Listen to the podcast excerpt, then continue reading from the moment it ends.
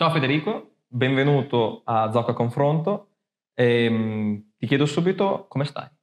Ciao Manuel, intanto grazie di questa possibilità, di questa opportunità. Credo che sia importante confrontarsi e, e cercare di andare anche a parlare di dati, di cose concrete, perché è vero che magari non avremo inquinamento di, di, informazioni che ci sono altrove, ma anche qui a volte è importante. Certo. Su come sto, sto bene. Sono mesi in cui sembra un po' di essere in un frullatore, però è anche molto bello perché ho avuto la possibilità di conoscere tante persone, tante realtà, tante cose belle del nostro, eh, del, della nostra comunità che spesso non appaiono. E sono quelle cose silenziose che però ti colpiscono e ti fanno capire che comunque vada ne valeva la pena. Vorrei partire chiedendoti eh, qual è il primo ricordo che hai di Zocca, quindi un paesaggio, una figura autorevole, un episodio personale, proprio la prima cosa che ti viene in mente. Dunque, se, se dovessi parlare in generale, eh, quindi del comune di Zocca, io ricordo eh, Montombraro. Io sono di Montombraro e il primo ricordo è eh, mio nonno e le passeggiate con mio nonno in paese e nelle botteghe, eh, dai suoi amici, dal, dal falegname, dal muratore, dal macellaio era, è una cosa che mi è rimasta perché era un po' come vedere questo mondo che stava scomparendo, che, che un po' stava sbiadendo, il mondo di quelli che hanno ricostruito l'Italia di fatto e che, nel quale mi sentivo a casa. E, ed è una cosa che credo poi mi è, mi è rimasta anche tutto il resto, nel mio rapporto che ho verso Zocca e i suoi paesi. Beh, dopo aver studiato a Zocca, immagino come la maggior parte dei giovani zocchesi, eh, immagino ti sarai spostato verso la pianura, verso la città, per proseguire il tuo percorso di studi. Eh, cosa, hai, cosa, hai, fatto dopo, diciamo, dopo le scuole medie, quindi scuole superiori, università? Quale percorso hai intrapreso e cosa ti porti dietro anche di quello, degli studi fatti, delle esperienze fatte da mettere al servizio dei cittadini? Ma dunque, io ho fatto elementari e le medie a Zocca, poi ho fatto il liceo classico a Vignola e poi l'università a Bologna come pendolare. Mi sono laureato in lettere moderne alla triennale, in italianistica alla magistrale, poi ho fatto un anno di servizio civile in cui ho iniziato a collaborare con la Gazzetta di Modena e poi sono diventato giornalista pubblicista e poi ho iniziato a lavorare nella scuola, quindi a insegnare lettere eh, prima a Finale Emilia un anno, poi a, a Bologna.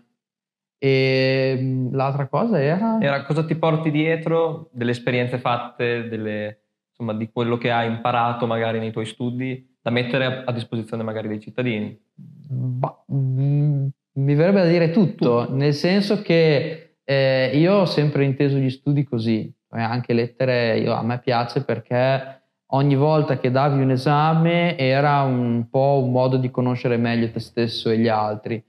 ed è così ogni volta che fai qualcosa, se tu lo fai nel modo giusto è un modo per imparare, per migliorarti e per avere uno sguardo anche solo un pochino diverso sulla realtà. Quindi posso dire che mi porto dietro tutte le esperienze che ho fatto, poi sono giovane, ma i libri che ho letto, le persone che ho conosciuto. Certo.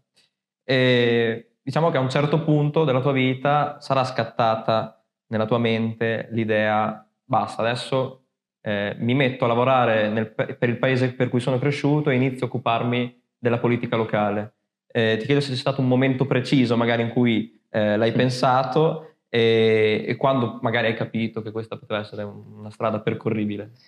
Una bella domanda, perché io sono sempre stato un po' appassionato di politica e nel senso politica, nel senso di mh, relazioni con gli altri, fare qualcosa per gli altri. Per me, mh, per esempio, fare l'educatore in oratorio è politica, eh, ma anche insegnare politica, fare volontariato è politica, cioè rendersi conto che i tuoi bisogni sono uguali a quelli degli altri, come diceva Don Milani, e eh, pensare a questi tuoi bisogni per conto tuo è egoismo. Lavorare con gli altri è politica E, e, quindi in realtà è una cosa che un po' ho sempre avuto. Poi sono affascinato dalla politica, ho fatto un po' di, di politica a livello locale, a livello di zona e mm, in generale non c'è stato un momento preciso, cioè sicuramente questa è una cosa che ho portato con me anche in città e questo legame con Zocca me lo sono portato dietro. Poi c'è stato un momento in cui eh, abbiamo, abbiamo iniziato a lavorare per, per, costruire la lista, per costruire, per mettere insieme le idee. Non è stato facile decidere, ho, ci ho messo tanto tempo e, perché la sento come una grossa responsabilità, e, però poi a un certo punto, facendomi consigliare anche da persone che so che mi vogliono bene, ho capito che dovevo provarci e quindi mi sono buttato. Ecco. buttato certo. E addentrandoci un pochino di più nel discorso politico, hai parlato prima di lista, quali criteri e quali logiche hai usato, tra virgolette, per mettere insieme piano piano i mattoni, eh, per costruire questo muro, questa, questa lista, questo insieme di persone che appunto ti affiancheranno e che ti stanno già affiancando? No, noi siamo, abbiamo iniziato ehm, lo scorso inverno. L'idea iniziale era quella di costruire un programma cioè fare un documento con dati, informazioni, idee da mettere a disposizione dei futuri amministratori, chiunque fossero.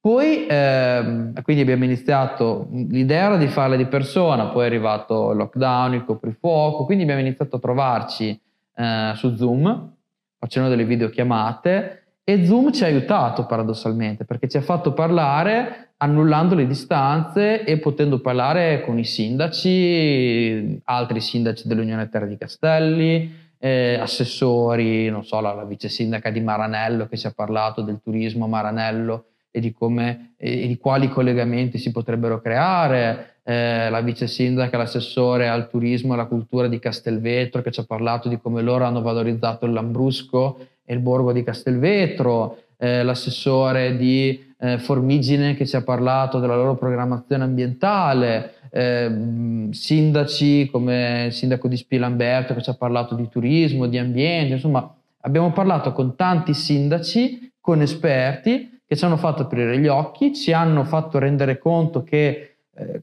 quello che vedevamo davanti a noi a Zocca era ben diverso da quello che si sarebbe potuto costruire e, e, quindi da lì è iniziato tutto. Abbiamo iniziato, ci siamo resi conto che la cosa giusta era eh, alla fine costruire una lista e l'abbiamo fatto mettendo insieme le nostre idee, mettendo insieme le persone e cercando di costruire una lista che fosse il più possibile rappresentativa, aperta e diversa, cioè con persone con caratteristiche diverse. Dati ed esperienze, anche esperienze quotidiane, testimoniano che negli ultimi, diciamo, 15 anni a Zocca ci sia stato un declino inesorabile. Eh, parlo di un declino economico, turistico, eh, ma anche demografico e soprattutto demografico. Eh, questo quali conseguenze ha avuto secondo te sul paese e sui cittadini? E magari una domanda un po' insomma, idealista, cosa si potrebbe fare secondo te anche per, inve- per invertire la rotta e quindi invitare le famiglie magari a rimanere o piuttosto che anche attrarre nuove famiglie appunto per risolvere questo problema del calo demografico? Faccio vedere anche questo grafico che mostra semplicemente mm-hmm. il, eh, l'andamento demografico di questi ultimi anni. Per esempio Zocca nel 2008 aveva 4.878 abitanti e poi c'è stato un calo, nel 2021 siamo arrivati a 4.582. E è calata del 6%, mentre invece Guiglia è calata solo del 2% e Montese del, circa del 5%. Inoltre l'indice di vecchiaia è aumentato del 16% nel giro di sempre questi 15-20 anni Dunque è una popolazione che si sta invecchiando, poche nascite, quindi ti chiedo insomma cosa si potrebbe fare per, inverti- per invertire questo trend e anche quali conseguenze ha avuto sul paese. No, beh, una bella domanda perché è uno dei temi centrali. Eh, noi addirittura avevamo toccato i 5.000 abitanti. Siamo calati negli ultimi dieci anni di circa 500 abitanti, che per un comune che passa da 4.500, da, da 5.000 a 4.500 è un bel calo e mentre Guiglia negli ultimi anni cresce, noi continuiamo a calare. Eh, peraltro le nascite sono poche e quello che ci ha tenuto in piedi negli ultimi anni è l'arrivo degli immigrati, chiunque ha un'esperienza nel mondo della scuola di Zocca sa che ci sono classi dove gli immigrati, i figli degli immigrati sono già la maggioranza, quindi il tema della natalità e di quanti bambini nascono a Zocca è centrale, perché poi è evidente che se nascono pochi bambini eh, ci saranno meno servizi, rischiano di chiudere le scuole, di chiudere gli asili, di, aver, di esserci quindi meno personale sul territorio e questo ci porta dietro una serie di conseguenze enormi. Sul senso del declino che dicevi tu prima, secondo me la cosa più evidente, più, che, che, che secondo me fa mh, mm, più male, è in generale l'aria che si respira. Io andando nelle case, parlando con le persone, c'è questa atmosfera di declino che si respira nell'aria e che molte persone, per fortuna non tutte, ma vedono quasi come inevitabile. Cioè, l'idea che ormai siamo destinati a diminuire, che siamo destinati a invecchiare, che tanto qui nessuno ci vuole stare. Quando senti le persone di Zocca che parlano con un turista e gli dicono ma cosa sei venuto a fare qui? A Zocca non c'è niente da vedere. È una cosa che fa male, ma perché ci, fa, ci dice anche qual è lo stato d'animo degli zocchesi lo stato d'animo di chi crede di non avere più carte da giocare e invece io credo che queste carte ci siano e, e le potenzialità ci siano. Cosa fare per invertire il trend? Qui c'è un, uh, un, un, un ventaglio grandissimo perché è chiaro che secondo me il tema non è solo evitare che le persone vadano via da Zoc, perché siamo nel 2021, le persone cambiano nazione, cambiano continente e non è che possiamo pensare di legare i nostri giovani alla sedia. I giovani devono poter andare via, ma devono anche poter ritornare, devono anche poter arrivare altre persone. Dobbiamo essere attrattivi. Per essere attrattivi non basta eh, dircelo. Chiaro che bisogna creare eh, dei, delle possibilità lavorative, di questo magari ne parleremo dopo, bisogna che ci siano dei servizi, anche di questo magari ne parleremo dopo, dai certo. servizi sanitari alla banda larga, Ehm, quello che io vorrei è che Zoca fosse un paese a misura di famiglia. È un paese in cui la famiglia che arriva una domenica pomeriggio per fare un giro in via Mauro Tesi, guardandosi attorno dicesse, beh, potrebbe essere bello venire a vivere qui. Ci sono dei bei parchi, eh, ci sono dei parchi curati, c'è un verde curato, si sta bene, si vive bene. Perché non trasferirsi a Zocca? Io credo che noi dobbiamo puntare a quello, facendo anche dei servizi personalizzati. Io ho in mente una famiglia di miei amici che hanno appena avuto due figlie piccolissime e loro, quando un, vanno in vacanza, cercano ad esempio i sentieri che puoi fare con il passeggino. Quando abbiamo mai pensato a una cosa così per Zocca? Non credo che sia un... Invece dobbiamo pensarci, cioè fornire anche una serie di servizi a misura di famiglia perché questo è quello che noi dobbiamo andare a cercare. Certo, a questo punto, siccome è anche già stato citato appunto tra i settori in affanno, affronterei il primo grande tema, eh, che è appunto il turismo. Eh, la sensazione è che, diciamo, quanto, per quanto riguarda i brevi soggiorni, quindi parliamo di gite fuori porta la domenica o anche brevi soggiorni come un weekend, Zocca sia ancora, possiamo dire, abbastanza competitiva e, e questo insomma è abbastanza riscontrabile. Però per quanto riguarda i soggiorni più duraturi o addirittura l'intera stagione, mesi, eh, la situazione è ben diversa, in quanto eh, complice probabilmente quasi esclusivamente la mancanza di strutture ricettive all'altezza, la, le persone non si fermano più. Qui ad esempio, a proposito di strutture ricettive, abbiamo i dati mm-hmm. sulle strutture ricettive appunto nel territorio, possiamo vedere che a Zoc gli esercizi sono rimasti solamente quattro, quando invece comuni confinanti come Montese ne hanno sette, eh, altri paesi della montagna come Sestola o Fanano ne hanno molti di più e dunque è evidente la scarsità di esercizi alberghieri. Secondo te quindi quale potrebbe essere il punto di partenza o i punti di partenza per il rilancio del turismo zocchese e soprattutto abbiamo parlato di ricettività e quindi di privati, come attrarre investimenti privati? Beh, innanzitutto secondo me c'è da dire che a livello turistico noi ci siamo fermati. Il tema è che noi per anni siamo andati avanti a fare il turismo, eh, ci siamo convinti che i turisti sarebbero arrivati per sempre e sempre con la stessa modalità, quindi un mese, due settimane per venire a respirare l'aria fresca, l'aria buona, e non abbiamo capito che intanto attorno a noi stava succedendo tutt'altro. Non è solo una questione di albergatori, è anche una questione di, di eh, imprenditoria, di politica. Noi siamo rimasti a, a, rimasti a un modello di turismo che è un modello di turismo che non è più quello presente sul mercato. Noi oggi dovremmo parlare di turismi più che di turismo. Non è come una volta che tutti i turisti arrivavano a Zocca da Bologna perché c'era fresco, come dicevo prima. Oggi la gente si sposta, arriva magari anche da più lontano, ma per motivazioni completamente diverse. Chiaramente la, la questione legata alla ricettività degli alberghi è una cosa da affrontare, è chiaro che bisogna riuscire a fare in modo che il tuo paese sia attrattivo e quindi un investitore abbia la volontà di venire e fare degli investimenti.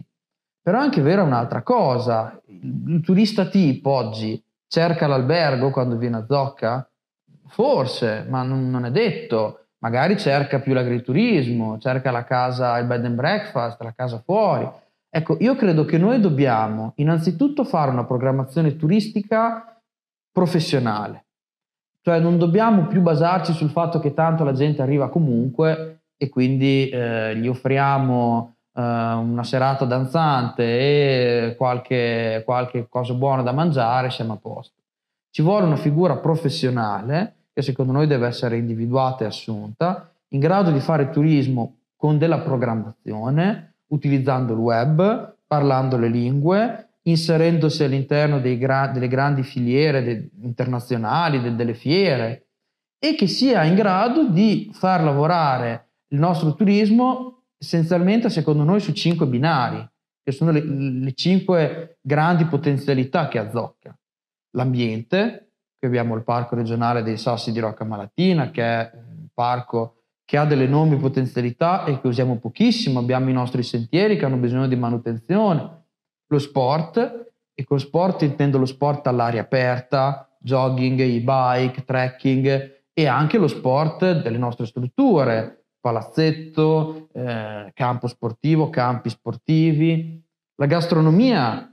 Noi qui abbiamo eh, il parmigiano utilizzato da Bottura, che è conosciuto in tutto il mondo, ma utilizziamo l'1% di questo. Abbiamo delle altre eccellenze alimentari enormi, grandissime, ma noi le lasciamo lì. Potremmo utilizzarle anche come eh, volano per la crescita di tutto il nostro territorio. La musica, quindi eh, tutto il tema legato a Vasco Rossi e non solo. Eh, noi continuiamo, secondo me, a utilizzare in chiave turistica solamente Vasco Rossi, diciamo solo che c'è Vasco, ma poi in realtà, a ben guardarci, questa risorsa, tra virgolette, perché Vasco prima di tutto è uno di noi, non è una certo. risorsa, ma è, è, non viene utilizzata. Cioè il fan di Vasco Rossi arriva, eh, si fa un selfie sotto la casa di Vasco, va a bere qualcosa là, in qualche locale e basta.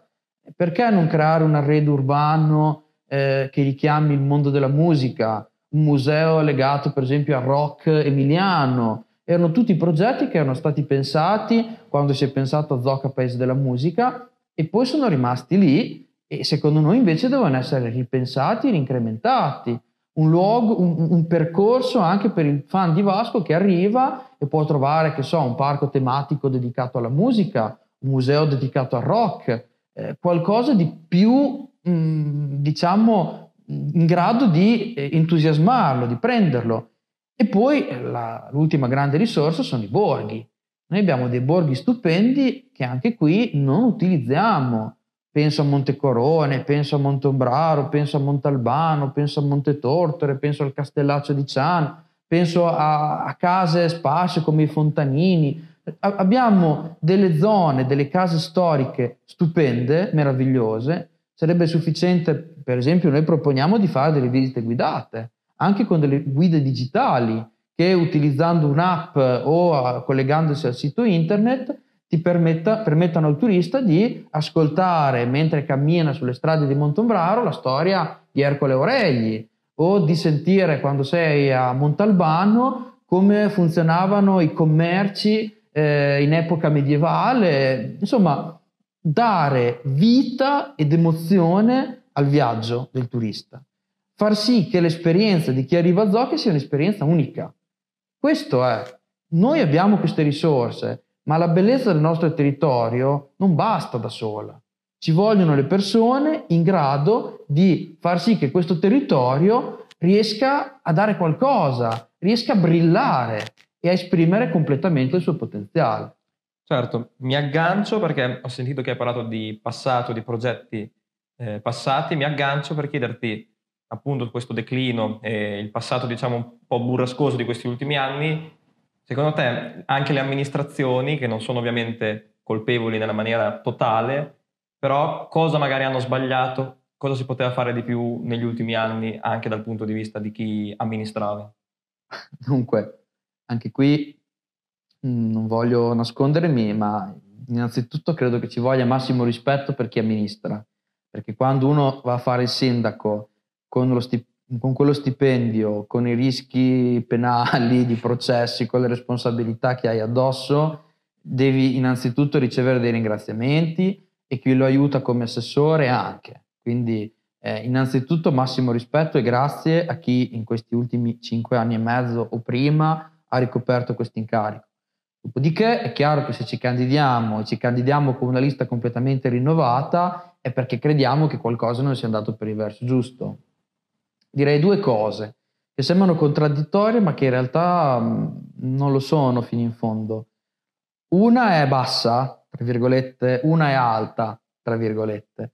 Quella bassa è la manutenzione del territorio, cioè il contatto con la terra il fatto che sia necessario parlare con le persone, parlare con, stare in mezzo alla gente e dedicarsi anche a quelle piccole manutenzioni stradali, eh, dei parchi, delle aree verdi, che sembrano cose scontate ma che mancano. Quello che ti dicono le persone innanzitutto è, ma insomma, lì c'è una buca che è lì da eh, dieci anni e è, l'abbiamo detto dieci volte, si è semplicemente allargata ma insomma, qui c'erano gli argini che venivano, venivano curati, ora non vengono più curati, adesso tutte le volte che piove l'acqua finisce in strada e si porta via un pezzo di asfalto o un po' di ghiaia. Quindi quella piccola manutenzione. La seconda cosa è la visione, che, quel, che credo sia il compito poi vero della politica, cioè dire non basta amministrare il presente. Noi dobbiamo dire Zocca tra dieci anni, Zocca tra vent'anni, come sarà, come la vorremmo, come la immaginiamo e a partire da come noi la vorremmo, fare in modo che tutto questo accada. La politica è far accadere le cose. Io voglio un paese vivo, popolato, giovane, e allora devo capire, programmare affinché io possa arrivare là. Eh, politica non è semplicemente tagliare dei nastri o allargare le braccia dicendo eh, purtroppo è capitato così. Eh, questo non può fare chiunque. Politica vuol dire immaginare un futuro e creare le condizioni affinché questo futuro sia possibile. Chiaro che si fa presto a dirlo, farlo è un po' più complicato, ma il nostro modo di lavorare è questo qui. Eh, noi ci siamo dati come eh, anche tema l'agenda ONU 2030 che è una cosa che magari non è molto conosciuta, ma è avere degli obiettivi e lavorare politicamente per raggiungerli. Bene, abbiamo parlato prima anche per un attimo di ambiente, dunque ehm, abbiamo parlato anche di turismo e dato che natura e paesaggio sono ovviamente elementi complementari che rappresentano una delle attrazioni migliori e maggiori che offriamo, eh, come si potrebbe fare per migliorare anche il servizio escursionistico e quindi aumentare il flusso di persone che vengono a fare trekking sul nostro territorio? Mm-hmm. Come si potrebbe fare per, per, migliorare questo servizio, aumentarlo e magari promuoverlo anche meglio? Il tema del turismo ambientale. Certo, diciamo turismo ambientale. Beh, innanzitutto noi abbiamo una grande risorsa che è il parco dei Sassi di Rocca Malatina, lo dicevo anche poco fa, certo. eh, che è un parco regionale che negli ultimi anni, a causa anche di alcuni accorpamenti che ci sono stati, secondo noi ha perso un po' della sua, del suo appeal, del suo appeal ecco. certo. non tanto per chi arriva da fuori, ma perché purtroppo ci sono delle situazioni che non vanno nel verso giusto. Eh, qui però c'è una responsabilità della politica, nel senso che il parco è gestito dai sindaci eh, e quindi il sindaco di Zocca, che in questo caso è presidente dell'ente parco dei Sassi di Rocca Malatina, anche attualmente, ha il compito di intervenire. Eh, il parco secondo noi è già una risorsa che deve essere migliorata e, e poi c'è il tema della manutenzione dei sentieri. È chiaro che è molto complicato perché i sentieri sono tanti, eh, sono 100 km solo i sentieri del Parco dei Sassi di Rocca Malatina, figuriamoci tutti gli altri. Oggi questa manutenzione è fatta attraverso una convenzione con il parco che però non funziona al meglio perché spesso eh, la manutenzione parte tardi o senza la dovuta manodopera. Secondo noi bisogna partire con una priorità, la manutenzione dei sentieri, e facendosi aiutare anche dal volontariato. Noi abbiamo parlato con alcuni gruppi eh, che a Modena, nei quartieri, si danno da fare, spesso sono pensionati, oppure potrebbero esserci persone, per esempio, che percepiscono il reddito di cittadinanza, che lavorano per tenere puliti e eh, mantenere i, i, parchi nei quartieri. Perché non fare questo anche attraverso, anche per i nostri sentieri? Io credo che ci troverebbero delle persone la copertura assicurativa è sufficiente iscriversi al, all'albo di questa associazione e c'è. Si potrebbe fare. Io credo che innanzitutto dovremmo partire da un cambio di mentalità. I sentieri non bisogna tenerli puliti perché così stanno meglio. Anche. I sentieri bisogna tenerli puliti perché sono delle infrastrutture. Se un sentiero è pulito, ci passerà la persona a fare trekking, ci passerà il ciclista, e ti porta persone. Eh, chiunque abbia fatto, abbia mh, amici che, abbia, che, hanno fatto la via degli dei, sa benissimo che in quel cammino, si, che si sta ingrandendo sempre di più, ci sono dei paesi che sono rinati grazie a questo tipo di, di turismo. Quindi i, il, la via Romea non, non Antolana, la ciclovia del Sole, ci sono dei cammini che possono arrivare da lontano e arrivare anche a Zocca. È un turismo che dobbiamo intercettare tenendo pulito e con quella programmazione turistica professionale di cui dicevo prima. È chiaro che tu devi parlare al ciclista tedesco che vuole venire in Italia. Se ti limiti a condividere un post su Facebook, questo post su Facebook lo leggeranno le persone di Zocca e gli amici delle persone di Zocca. Noi dobbiamo arrivare più in là e per farlo lo si deve fare in modo professionale. Rimanendo in tema ambientale, ma ehm, diciamo in un altro contesto, eh, parliamo della raccolta differenziata, che è sicuramente una lacuna eh, del nostro territorio e mm, recentemente anche alcune persone sui social e non solo hanno lamentato un servizio diciamo non all'altezza e, e anche una fetta, possiamo dire, della cittadinanza che è evidentemente poco sensibile al tema, e, mm, però è un tema ovviamente importante in cui i cittadini fanno eh, la differenza. E come si può notare dal report di ERA che, che abbiamo qui, eh, Zocca, che vediamo tratteggiata, è rimasta sostanzialmente eh, stagnante dal 2009 al 2019, con un leggero incremento, quando invece comuni limitrofi dell'Unione Italia dei Castelli hanno raddoppiato le loro percentuali di raccolta differenziata, arrivando a sfiorare anche il 90%. Ehm, per esempio Guiglia, eh, Guiglia ri- ricicla più di due terzi dei suoi rifiuti, eh, a Zocca questo avviene per poco più, sua, poco più, della metà e ovviamente non è abbastanza. E a questa amministrazione possiamo riconoscere il merito di eh, aver eh, iniziato l'attività della, dell'isola ecologica itinerante, però possiamo dire che un'isola ecologica vera e propria, che ad esempio a Guiglia esiste, non è presente a Zocca. E ti chiedo cosa potrebbe fare il comune e quindi la tua amministrazione anche qui per eh, migliorare questi dati e mm, secondo te l'ostacolo maggiore qual è a diciamo, raggiungere dei dati un po' più insomma, diciamo, consoni? Quante ore ho per rispondere a questa domanda? non so da dove cominciare. È un po' complicato. Allora, partiamo da, da, da questo. Eh, a me fa un certo effetto vedere questo grafico perché vedo che nel 2009 il nostro comune era uno di quelli che aveva percentuali maggiori di raccolta differenziata nella nostra unione e ora nell'unione siamo i peggiori. Siamo okay. al 55%, siamo sotto la soglia che dovevamo raggiungere entro il 2012 a livello di legge.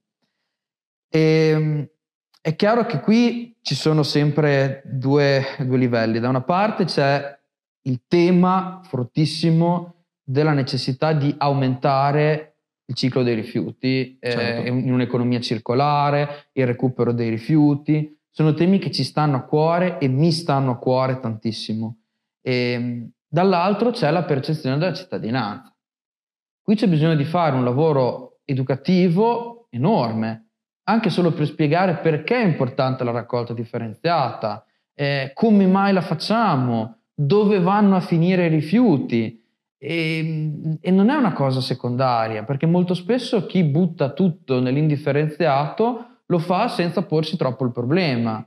Tu questo, questo percorso educativo, culturale lo fai andando a parlare con le persone, ma proprio in faccia, lo fai parlando con le scuole, facendo percorsi educativi con le scuole, perché spesso se il papà butta nell'indifferenziato e si sente dire da suo figlio ma papà cosa fai? A scuola ci hanno detto che la plastica non si mette con la carta. Forse può essere che, che cambi idea. Lo fai attraverso degli incentivi economici, facendo in modo che ehm, ehm, riciclare sia conveniente e lo fai attraverso un'azione anche punitiva, quindi metti delle fototrappole vicino ai contenitori de, de, dei rifiuti e se qualcuno lascia eh, i rifiuti lì per terra viene sanzionato. Questo è quello che bisogna fare. A questo si aggiunge un altro tema, cioè il fatto che per legge bisogna cambiare il sistema de, di raccolta dei rifiuti. Quello che noi abbiamo è un sistema che dovrà essere cambiato tutti i comuni dell'Unione questo cambiamento, questo passaggio l'hanno già fatto. Quindi per esempio il comune di Guiglia è passato al porta a porta in alcune situazioni, alla tessera in altre, ha creato un sistema che viene chiamato sistema misto. Zocca ha deciso di non decidere. Noi siamo rimasti con il sistema precedente e questo ha fatto sì che magari qualcuno fosse contento perché così non deve eh, prendere familiarità con bidoni diversi, con la carta, con... ma il risultato qual è stato? È stato che da altri comuni vengono a portare i rifiuti da noi, questo mi è stato segnalato in tutte le frazioni che si trovano al confine, a Missano arrivano da Samone, a Montecorone idem, a, eh, a Ciano addirittura vengono sia da Guiglia che dalla Valsamoggia e quindi un aumento dei rifiuti e un aumento di fatto quindi anche delle tasse sui rifiuti per il nostro comune e dall'altra parte una percentuale di rifiuti eh, riciclati così bassa. Quello che bisogna fare è assolutamente eh, arrivare a un cambiamento della raccolta rifiuti ricordandoci però il nostro contesto. Non possiamo passare da 0 a 100 in un anno. È chiaro che eh, ci vorrà un lavoro di educazione della cittadinanza che avrà bisogno dei suoi tempi, però aumentare la percentuale di riciclo è fondamentale e bisognerà che prima o poi ci andiamo, anche perché se non lo facciamo eh, in fretta accadrà che arriverà un giorno in cui per legge bisognerà cambiare tutto, lo faremo in fretta, lo faremo male e eh, i disagi saranno ancora più grossi. Per quanto riguarda l'isola ecologica, questo è un altro di quei temi che arriva dal passato e non bisogna neanche farne una colpa a questa amministrazione perché è un tema che arriva da lontano. Eh, Zocca è l'unico comune della provincia, se non erro, a non avere un'isola ecologica. Ne erano state progettate diverse, una non andava bene, un'altra eh, sarebbe stata finanziata completamente da ERA, ehm, legato al, al tema dei, della discarica di Roncobotto, poi però l'amministrazione Balugani ha deciso di non costruirla perché era in una zona che non andava bene e questa isola ecologica continua a mancare. L'isola itinerante può essere utile come palliativo, ma non può essere la risposta, anche perché si creano e chiunque ci sia andato lo ha visto, dei, degli ammassi di rifiuti incontrollati, incontrollabili. Non, è, non può essere questa la risposta. Bisogna fare un'isola ecologica e farla fatta bene. bisogna parlare con ERA per capire cosa è rimasto di quell'accordo, se l'accordo che è stato fatto, l'arbitrato con ERA, per cui abbiamo rinunciato a eh, 600 mila euro, è un accordo che porta con sé anche eh, la rinuncia alla costruzione di un'isola ecologica. Bisogna vedere quanto era eh, stanzia e bisogna fare un lavoro fatto come si deve, con tanto di eh, vegetazione attorno in modo da rendere l'impatto visivo della, dell'isola ecologica eh, nullo, bisogna farlo in un posto che non sia eh, scomodo per chi vive lì, ma, ma, anche per chi deve arrivarci e secondo me bisogna farla anche come una sfida di tutta la comunità, no? il guardare avanti, quindi non solo come un posto dove tu porti rifiuti, ma per esempio anche come un posto dove potrebbe esserci un centro del riuso. Io ho un divano che non uso più, ne compro uno nuovo, ma il mio è ancora buono, perché buttarlo via? Lo porto là e potrebbe arrivare qualcuno a prenderlo perché ne ha bisogno. Quindi un luogo del riuso e un luogo che possa essere anche il simbolo di questa attenzione più forte di Zocca all'ambiente. Un'attenzione che secondo noi manca. C'è forse a parole, ma non c'è nei fatti concreti. Certamente. Passando diciamo, a parlare un po' del futuro, eh, anche se finora abbiamo sempre parlato di futuro, però più nello specifico, andiamo incontro a un argomento magari un po' delicato e a noi caro, che è quello dei giovani. E, essendo noi in prima persona coinvolti, notiamo, ma com- così come notiamo nei nostri coetanei e nei nostri amici, un paese che fatica a, ad accogliere, a capire le esigenze dei giovani. Um, I luoghi di ritrovo sono sempre quelli, le attività scarseggiano, eh, secondo te, ad esempio, può essere necessario un nuovo spazio di aggregazione? Con quali principi potrebbe essere fatto? Con quali attività? E in tutto questo, che ruolo potrebbero avere anche i privati, ovviamente, nel fornire qualcosa in più? Eh, per esempio, un nuovo, un nuovo, spazio di aggregazione mh, aiuterebbe anche, ad esempio, la funzione integrativa tra i cittadini, tra quelli di origine italiana e di origine straniera. E dunque ti chiedo, ad esempio, anche la zona di Viale Verdi, che potenziale potrebbe avere? E cosa si potrebbe fare in più per noi? Anche qui vorrei dire tantissime cose, posto che insomma un pochino faccio parte anch'io, dai, ah, sì. eh, concedimelo della categoria. La prima cosa che secondo me bisogna fare sui giovani è ascoltare i giovani, che sembra una banalità ma non lo è. Cioè, eh, io credo che dobbiamo uscire dalla modalità per cui c'è qualcuno che dice ai giovani cosa devono fare e come devono essere e bisogna lavorare per fare in modo che le aspirazioni, i desideri dei giovani vengano eh, coltivati e portati avanti. La prima cosa che noi vorremmo fare è fare una grande opera di ascolto dei giovani, anche attraverso sondaggi, attraverso proprio raccolta di dati, per capire cosa pensano i giovani di Zocca, quali sono i loro desideri. Abbiamo fatto qualcosa del genere anche durante la, eh, il nostro periodo di ascolto, facendo un, un, sondaggio da completare in un link, certo, ma è chiaro che deve essere fatto un lavoro che ha valore statistico, capire cosa pensano i giovani, dopodiché creare dei servizi sulla base di quelle che sono le loro richieste. Io che appunto eh, comunque in qualche modo faccio al limite, ma forse parte della ma categoria, sì, posso dire alcune cose che mi piacerebbero. Innanzitutto l'hai citato, Viale Verdi secondo noi ha bisogno di una riqualificazione, anche perché lì c'era un accordo quando l'asilo Ronchi ha dato eh, quel, quello spazio al comune, l'accordo era che quello spazio doveva essere utilizzato per i giovani. E, e purtroppo quell'accordo è stato costruito un parco, però poi non è mai stato curato al 100%. Secondo noi quella deve essere una zona su cui investire. Io lì mi immagino un luogo per i giovani, eh, costruire un parco con alberi, un parco dove si possano fare anche delle feste, per esempio in estate all'aperto, e eh, arrivare anche a una riqualificazione dello spazio giovani, sia in termini di strutture, sia in termini di servizi. Eh, esempio, voi state facendo questa cosa qui di questa intervista, Avete fatto un altro podcast, eh, c'è stato un gruppo di giovani che ha fatto questo certo, podcast certo, certo. più di un caffè qualche settimana fa, qualche mese fa. Ma perché queste cose non possono essere realizzate in una struttura pubblica? Perché il comune con i soldi che spende a fare tante cose, non può destinare qualche piccolo fondo a incoraggiare i giovani nella loro creatività. Questo noi dobbiamo fare. Io immagino lo spazio giovani come un luogo in cui la creatività e i desideri dei giovani vengano accolti e accompagnati. Ho parlato poco fa, con, poche settimane fa con il sindaco di Guiglia, mi diceva che loro, attraverso uno stanziamento dell'Unione Terra di Castelli, avranno la costruzione di un'aula studio. Erano delle risorse che anche noi come ZOC avremmo potuto intercettare. Faranno un'aula studio a Guiglia in cui sarà possibile accedere con una card, con dei tornelli, dentro ci saranno dei computer. Ecco, perché non una cosa così allo spazio giovani?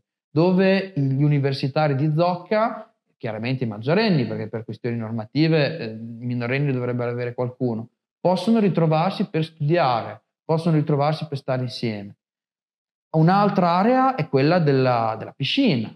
Lì a Zocca c'erano eh, le macchinine, una volta c'era un parco, tutta una zona che va riqualificata. Poi anche nelle frazioni ci sono delle zone che possono essere riqualificate, perché non creare sfruttando per esempio bandi europei o bandi regionali, che per queste cose secondo me ci sono, creare dei laboratori, degli spazi di co-working, dove per esempio persone anche dalla città possono venire una settimana, ragazzi possono venire a studiare, possono venire a eh, preparare un esame o a progettare con i loro computer.